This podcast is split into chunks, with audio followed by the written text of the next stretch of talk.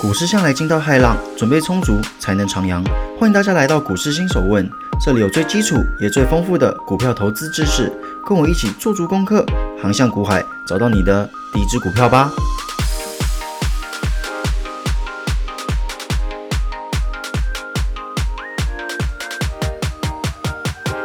欢迎各位回到今天的股市新手问。本来这一集啊，应该是技术分析的最终集啦。然而呢，这几天我稍微 review 了一下整个频道，就包含之前的手稿啊什么，稍微拿出来看了一下，我发现有一个超级重要的东西没有说。所以今天呢，我们就要来介绍这个非常非常重要的技术形态——缺口理论。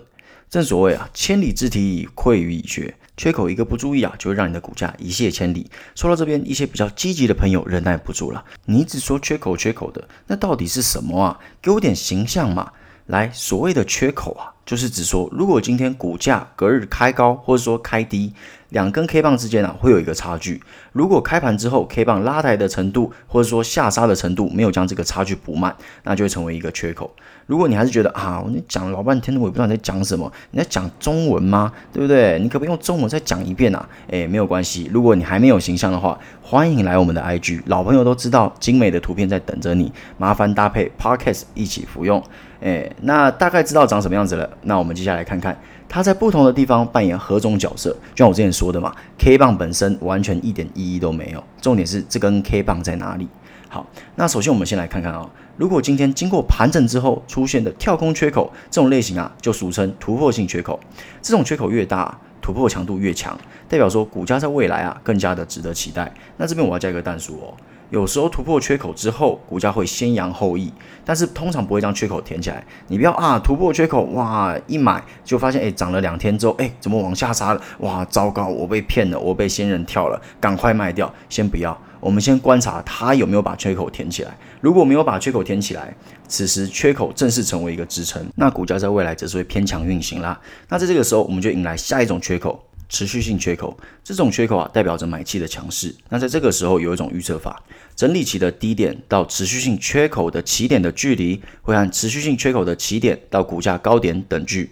诶，听起来是不是热热等？好像在讲数学公式。不过老样子啦，我们 IG 都有画，所以如果听不懂的朋友们去看 IG 就一目了然啦。不过呢，事情一定会这样走吗？当然不一定啊。但是各位，我们要学以致用。我们在分析的时候，不能说啊，我今天跟你们讲 RSI 啊，你就只用 RSI；我今天跟你讲说 KD，你就只用 KD；我今天跟你讲三角收敛，你只用三角收敛。没有，我们要全部都套进去。比方说，像在这个时候，你就可以加点三角形态学的东西。诶，出现持续性缺口的时候，是不是同时出现了上升三角？如果有的话，哇，那稳了吗？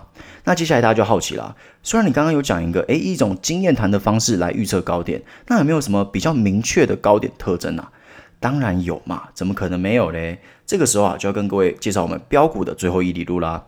正是所谓的没有天天在过年的，一档股票飙到最后啊，最终还是要落叶归根，回归基本面。就像我一直以来说的，市场总是会过度的兴奋，不论是涨是跌，总是会冲过头的。就像青春期的少年，总是会过度反应啊。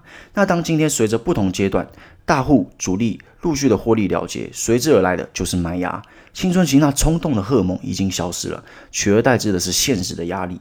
那在这个时候，股价就会开始自由落体啦。猴记的朋友已经坐不住了。你讲了这么多，信号到底是什么？不要一直跟我讲一些 bullshit 嘛，告诉我信号啊！信号这不是来了吗？消耗型缺口，当它的出现啊，即是代表股市即将趋向反转。那要怎么判断它是不是消耗型缺口？很简单，如果今天它跳空之后，嘿，你发现它进行一个高点的盘整。补充一下哦，这个高点盘整又称为倒形反转。一旦你看到倒形反转，搭配量能、技术形态学、五日线、十日线等等去做一个全面的分析。那如果比较没有时间的朋友们，诶，比方说你要上班啊什么啊，还要分析，不要嘛，对不对？我想要看到信号就出掉啊，没问题。看到高点盘整量缩，考虑先出场观望。那以上说的是跳空开高的形态。那接下来来说说跳空低开的形态是什么？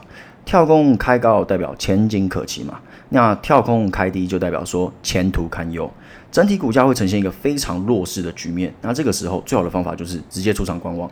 那认真的朋友就说啦，举手，诶，你为什么看多讲这么多，看空你就两三句把我打发走？你这样不行啊！我的梦想就是当空军啊！我人生的第一志愿是什么？空到一档股票下市嘛？你不能尊多贬空啊！多空平权。呃，各位，如果你一直以来都有听我的节目，就知道我真的不鼓励做空啦。因为相比你将一档股票空到下市，你的股市生涯啊，先下市的几率高的更多。其实空的概念也一样啦，只是你将整张图倒过来看嘛。诶，首先是什么？向下突破缺口，持续性缺口，最后的消耗缺口。那这个消耗缺口就是止跌点啦，可能会诶反转向上。那简单来说就是倒过来看。总而言之啊，缺口相当于是一个支撑。如果缺口没有被填起来，换句话说就是支撑非常强势。那如果缺口被填起来，就代表说，哎，支撑被突破了。不过呢，大家要知道，也有说法是，当今天支撑如果被填起来的时候，反而是好事，之后会迎来一个更强烈的反弹。但是就结论而言，在短期上来看，缺口的回补就视为趋势转空。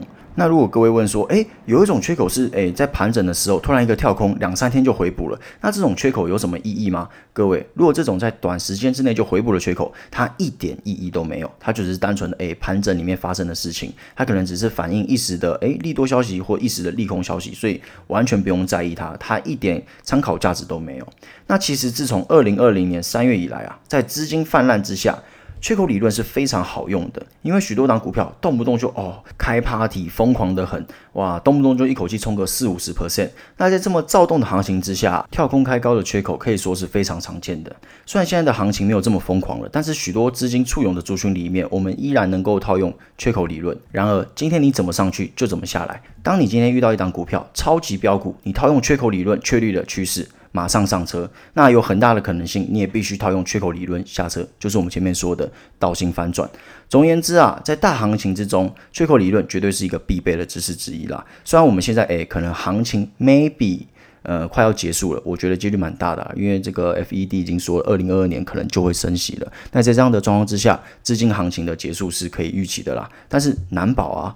你下次可能在三年、四年又有一个超级资金行情，你现在掌握缺口理论，用在那个时候，maybe 你现在无法财务自由，那三四年之后嘞，你把握住机会，准备好自己，那到时候就有可能财富自由啦。好了，这以上是干话了，那当然也是希望各位可以赚点钱啦。财务自由先不要想这么快了，我们在股市里面安分守己、稳扎稳打才是最重要的。好了，那最后还是祝福各位有一个愉快的一天，那多多注意防疫，也照顾好自己的身体。那我们就下一集见啦，拜拜。